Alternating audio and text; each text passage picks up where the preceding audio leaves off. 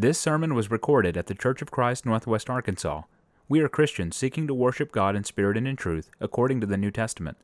Come worship with us Sunday mornings at 10:30 at 1708 Elm Springs Road in Springdale, Arkansas. All right. Good morning, everyone. It's great to see everyone here this morning. Um, today, I'm going to be speaking on Christ and the church and what we can learn from Him to help us be better husbands and wives. Uh, to introduce the the idea of this study, we're going to read from Ephesians 5 22 to 32. The Bible says, Wives, submit yourselves unto your own husbands as unto the Lord. For the husband is the head of the wife, even as Christ is the head of the church, and he is the Savior of the body. Therefore, as the church is subject unto Christ, so let the wives be to their own husbands in everything. Husbands, love your wives even as Christ also loved the church and gave himself for it that he might sanctify and cleanse it with the washing of water by the word, that he might present it to himself a glorious church, not having spot or wrinkle or any such thing, but that it should be holy and without blemish. So ought men to love their wives as their own bodies. He that loveth his wife loveth himself. For no man ever yet hated his own flesh, but nourisheth it and cherisheth even it, even as the Lord the church. For we are members of his body, of his flesh, and of his bones. For this cause shall man leave his father and mother, and shall be joined unto his wife, and they two shall be one flesh. This is a great mystery, but I speak concerning Christ and the church. Many of us here are married. Uh, looks like from the from the crowd, all of us are married in this room. So one thing I've learned from being married is that it's vastly different from dating when you're dating, when you have a small argument, a small fight, you eventually get to go home to your own separate places and, and chill out. When you get annoyed by the other person, you get to go home and relax and not have to deal with that. But when you're married, you're there all the time, right? When you wake up, when you get home, when you go to sleep. It's 24 7, 365. And eventually it begins to be a little mundane, a little routine, and we even start to feel a little contempt towards each other. You see, the daily wear and tear of life gets to us, and we forget how we ought to feel towards our wives or how we ought to treat each other as husbands and wife. Today, the main focus I want to take from this study is how we can of how we can learn from Christ and the church and how he treats the church and how, can, how that can make us be better husbands. But first, Paul actually addresses the wives in Ephesians 5. He says, Wives, submit yourself unto your own husbands as unto the Lord. If we were to read this verse and only this verse, we would think that the husband is just some dictator over his wife. He is a dictator in the marriage. And many men, unfortunately, have taken this verse to such a degree.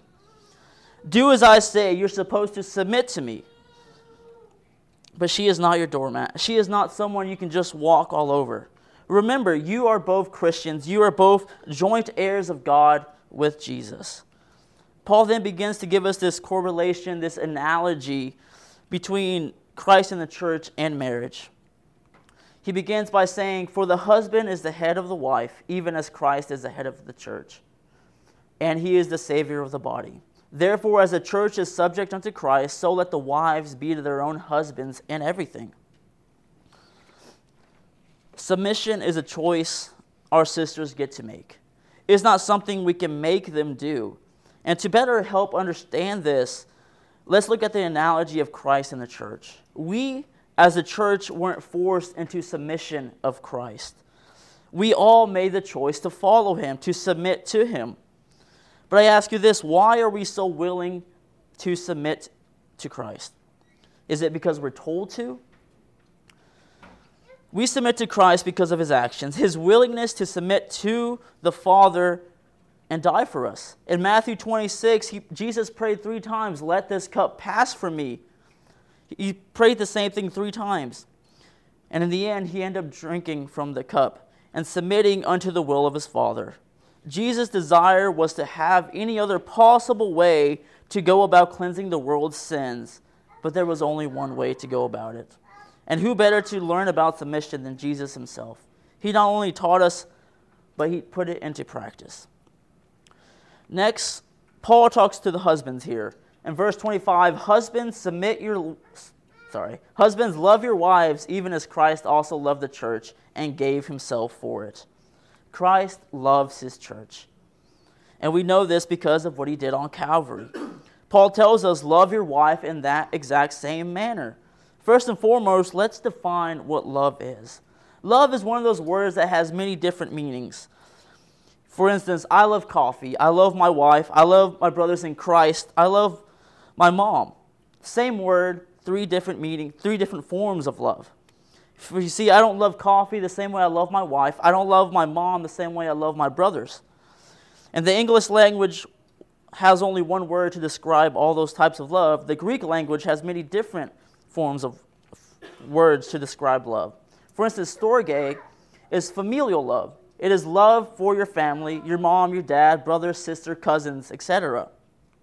We also have philia, brotherly love. For instance, um, think of Philadelphia, uh, often referred to as the city of brotherly love, and that's where that word comes from.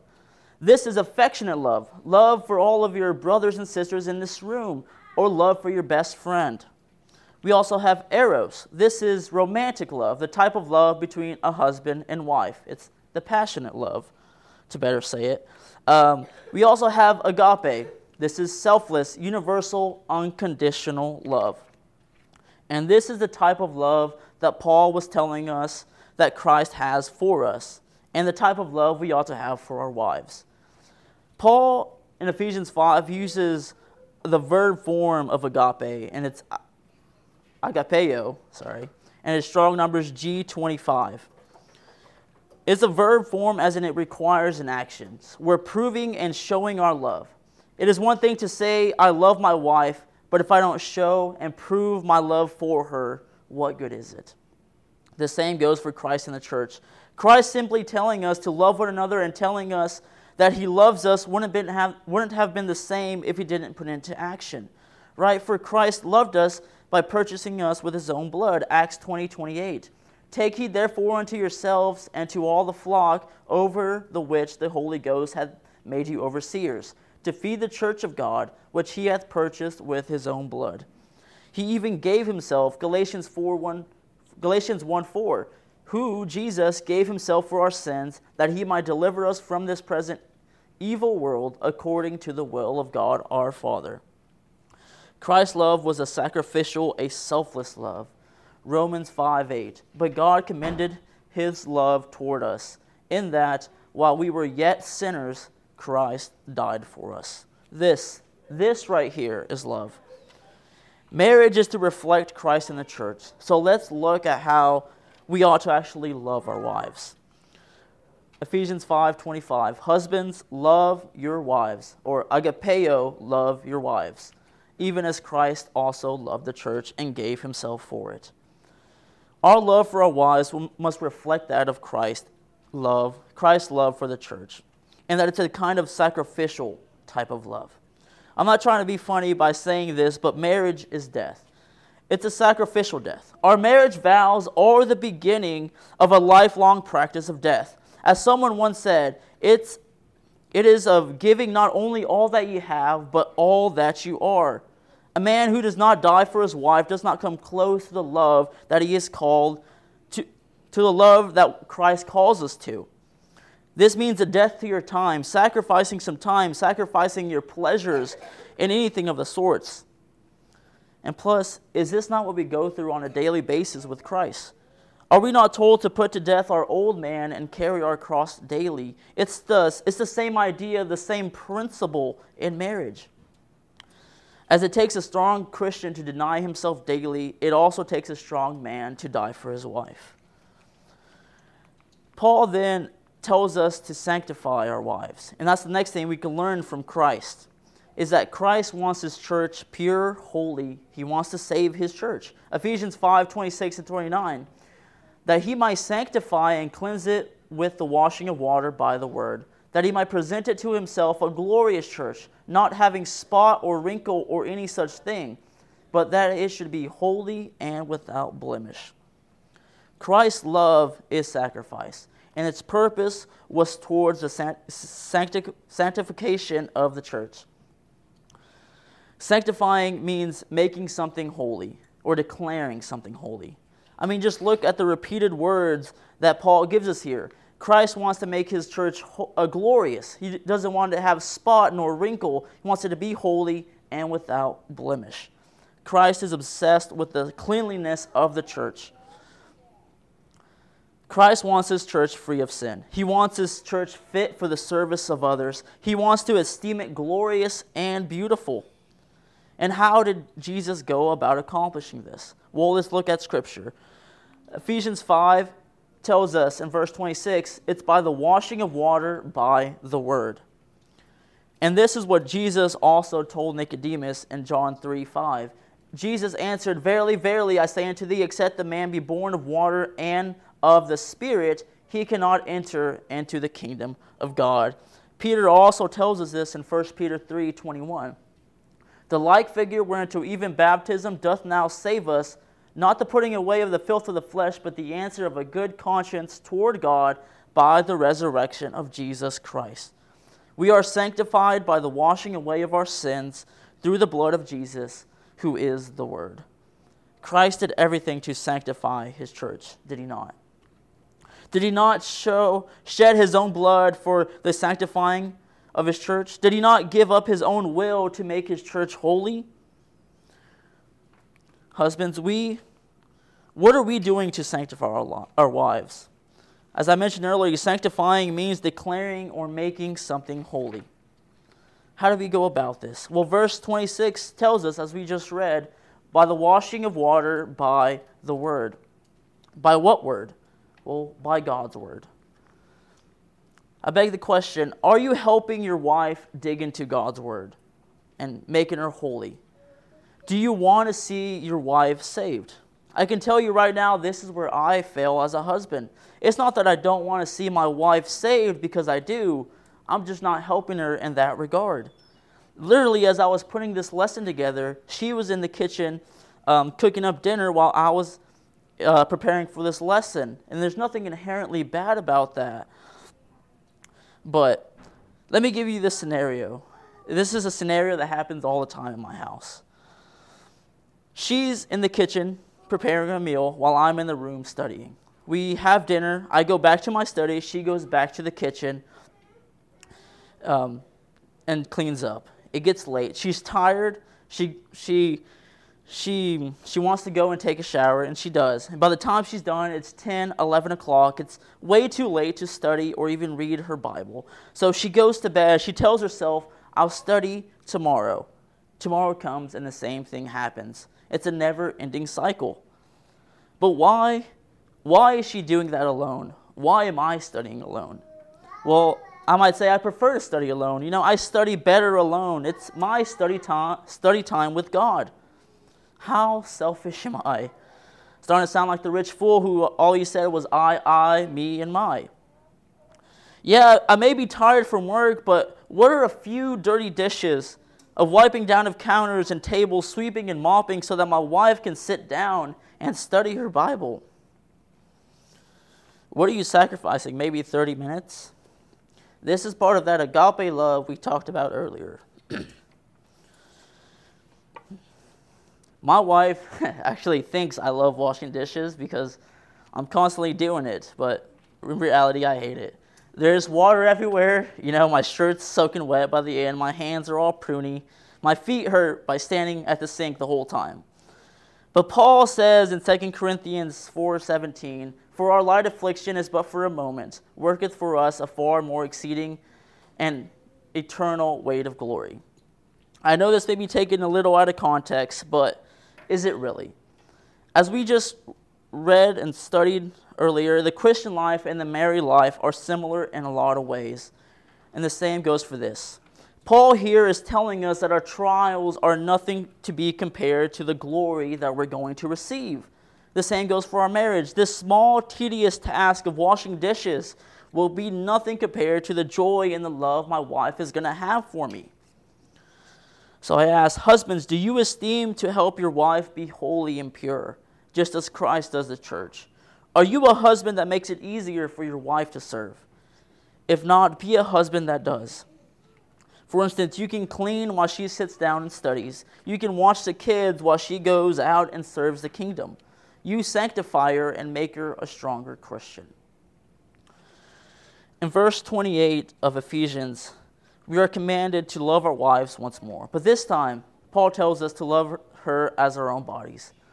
Verse 28, the Bible says, So ought men to love their wives as their own bodies. For he that loveth his wife loveth himself. For no man ever yet hated his own flesh, but nourisheth and cherisheth it, even as the Lord the church. We are given the analogy of how Christ does the same with the church. A great example of Christ demonstrating his love for us as his own body is when Paul, or back then known as Saul, was persecuting the church. In Acts 26, verse 9 through 11, the Bible says, Verily, I thought with myself that I ought to do many things contrary to the name of Jesus of Nazareth. Which thing I did so, I also did in Jerusalem, and many of the saints did I shut up in prison, having received authority from the chief priests. And, and when they were put to death, I gave my voice against them. I punished them oft in every synagogue and compelled them to blaspheme. And be, being exceedingly mad against them, I persecuted them even unto strange cities. Paul here was saying that he imprisoned and even gave the order to kill many of our early brothers and sisters. But one day on the way to Damascus, Paul was met by this great light on the road. In verse 14 and 15, we tells us what happened. And when we were all fallen to the earth by this great light, I heard a voice speaking unto me and saying in the Hebrew tongue, Saul, Saul, why persecutest thou me? It is hard for thee to kick against the pricks. And I said, Who art thou, Lord? And he said, I am Jesus whom thou persecutest. Now, was Paul actually persecuting Jesus? As we just read in verses 9 through 11, it was telling us that Paul was persecuting the saints, those that were in the church. And since Christ and the church are one, he was persecuting Jesus by persecuting his bride, the church. Ephesians 5:30, "For we are all members of his body, of his flesh, and of his bones." Paul tells us we need to love our wives as our own body. And as a married couple, we are now one. We are not two separate people, but one. Commonly used passages in wedding ceremonies, Matthew 19, 4 through 6. The Bible says, and he answered and said unto them, Have you not read that, that he which made them at the beginning made them male and female? And said, For this cause shall a man leave father and mother, and cleave to his wife, and they twain shall be one flesh. Therefore they are no more twain, but one flesh. What therefore God hath joined together, let, man, let not man put asunder. In Genesis 2 4, all the way back in the beginning. Therefore shall a man leave his father and mother, and shall cleave unto his wife, and they shall be one flesh. One thing I learned from running is that when one part of the body is hurting, the whole body is hurting. When I I experienced this early on when I started running. Uh, I went out too fast, too soon. I was trying to beat a record every day, which you're not supposed to do, apparently. Um, but that eventually led, led to hip pain. And that hip pain worked, down, worked its way down to, its knee, to my knee and eventually down to my shin, causing me shin splints. Because my body wasn't working as one cohesive unit, it couldn't function as it should have. It's the same thing in marriage. When one part of the marriage is hurting, the whole marriage is hurting. When one is tired, they're both tired. When one can't carry the load, the other half helps carry that load. And this is what Jesus does for us and does, does for us. When we're tired and heavy laden, Jesus said in Matthew 11 28, Come unto me, all ye that labor and are heavy laden, and I will give you rest. Christ has promised us rest from our burdens that we, care, that we, that we carry because of our sins you know, the guilt, the misery, the power that sin has against us. Christ says, I will help you, I will give you rest. When we hunger and thirst, the Bible says in, in John 6 30, 35, And Jesus said unto them, I am the bread of life. He that cometh to me shall never hunger, and he that believeth on me shall never thirst. Matthew 5 6, in the Beatitudes, Jesus said, Blessed are they which do hunger and thirst after righteousness, for they shall be filled. Jesus said, I will feed you what you truly need. Jesus is also our protector, as we just saw with, with Paul. Jesus is going to protect us and defend us. As we made the connection between Christ and the church, and a husband and a wife, let, let me boldly say this Husbands, you are the Christ figure in your marriage. If you don't take anything from this lesson, please take this. Let the reason you follow Christ be the same reason your wife follows you. You see, for marriage is gospel reflecting. Romans, oh, sorry. As I mentioned earlier, marriage is death, but it is also life. It's the same kind of thing with the Christian life. As Christians, we are told to put off our old sinful man, bury him, and rise in the newness of life with Christ. And that's what we're told in Romans 6, 3 to 4. Know ye not that so many of us were baptized into Jesus Christ, were baptized into his death? Therefore we are buried, buried with him in buried him by baptism into death that like as Christ was raised up from the dead by the glory of the Father, even so we should also should walk in newness of life. Likewise in marriage, we kill off our old single bachelor self, get rid of it and walk in the newness of life with your wife as one. Now, some takeaways from this lesson. Submit unto your wives. This is Paul speaking to the wives. Oh, sorry. This is Paul speaking to the wives Submit unto your husbands as how we all submit unto Christ. Husbands, be a man worth submitting to. Be the Christ figure. Husbands, love your, love your wife, love her unconditionally with that agapeo type of love. And not just when we're feeling it. God loved us even while we were yet sinners. Sanctify her. Help glorify and sanctify your wife. I ask this What does God glory in? In her ability in the kitchen and around the house, or in her knowledge and understanding of God's word? Think of Mary and Martha. Martha was busy serving while Mary was at the feet of Jesus listening.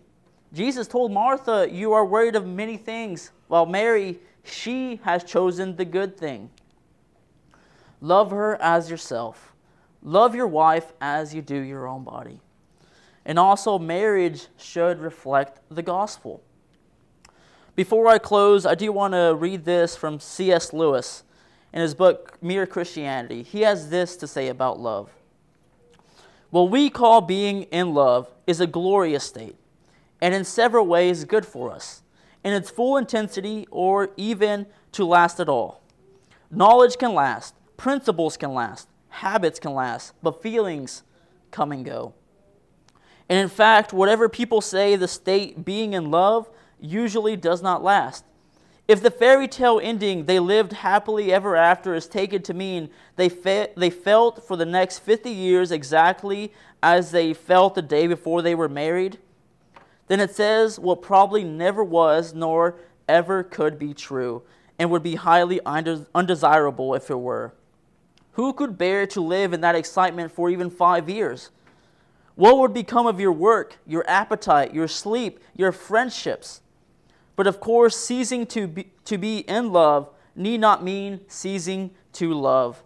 Love, in the second sense, love as di- distinct from being in love, is not merely a feeling, it is a deep unity maintained by the will and deliberately strengthened by habit, reinforced by, in Christian marriages, the grace which both parties ask and receive of God. They can have this love for each other even at those moments when they do not like each other, as you love yourself even when you don't like yourself. They can retain this love even when each would easily, if they allowed themselves, be in love with someone else. Being in love first moved them to promise fidelity. This quieter love enables them to keep the promise. It is on this love that the engine of marriage is run. Being in love is the explosion that started it all. So, in conclusion, I hope this lesson has benefited you as much as it has me. At the very least, I pray that helps you reflect your role as a husband and ask the question Am I loving my wife as I'm commanded to? And I don't want to close off this lesson without offering an invitation. And if you require prayers from the church or anything of the sort, please come forward as we stand and sing. We hope you enjoyed this teaching from God's Word. If there's anything we can do to help you in your walk with Christ, send us a message at facebook.com slash cfcnwa. To find more sermons, look for us on Apple Podcast, Google Podcast, Spotify, and like our Facebook page. Thanks for listening, and God bless.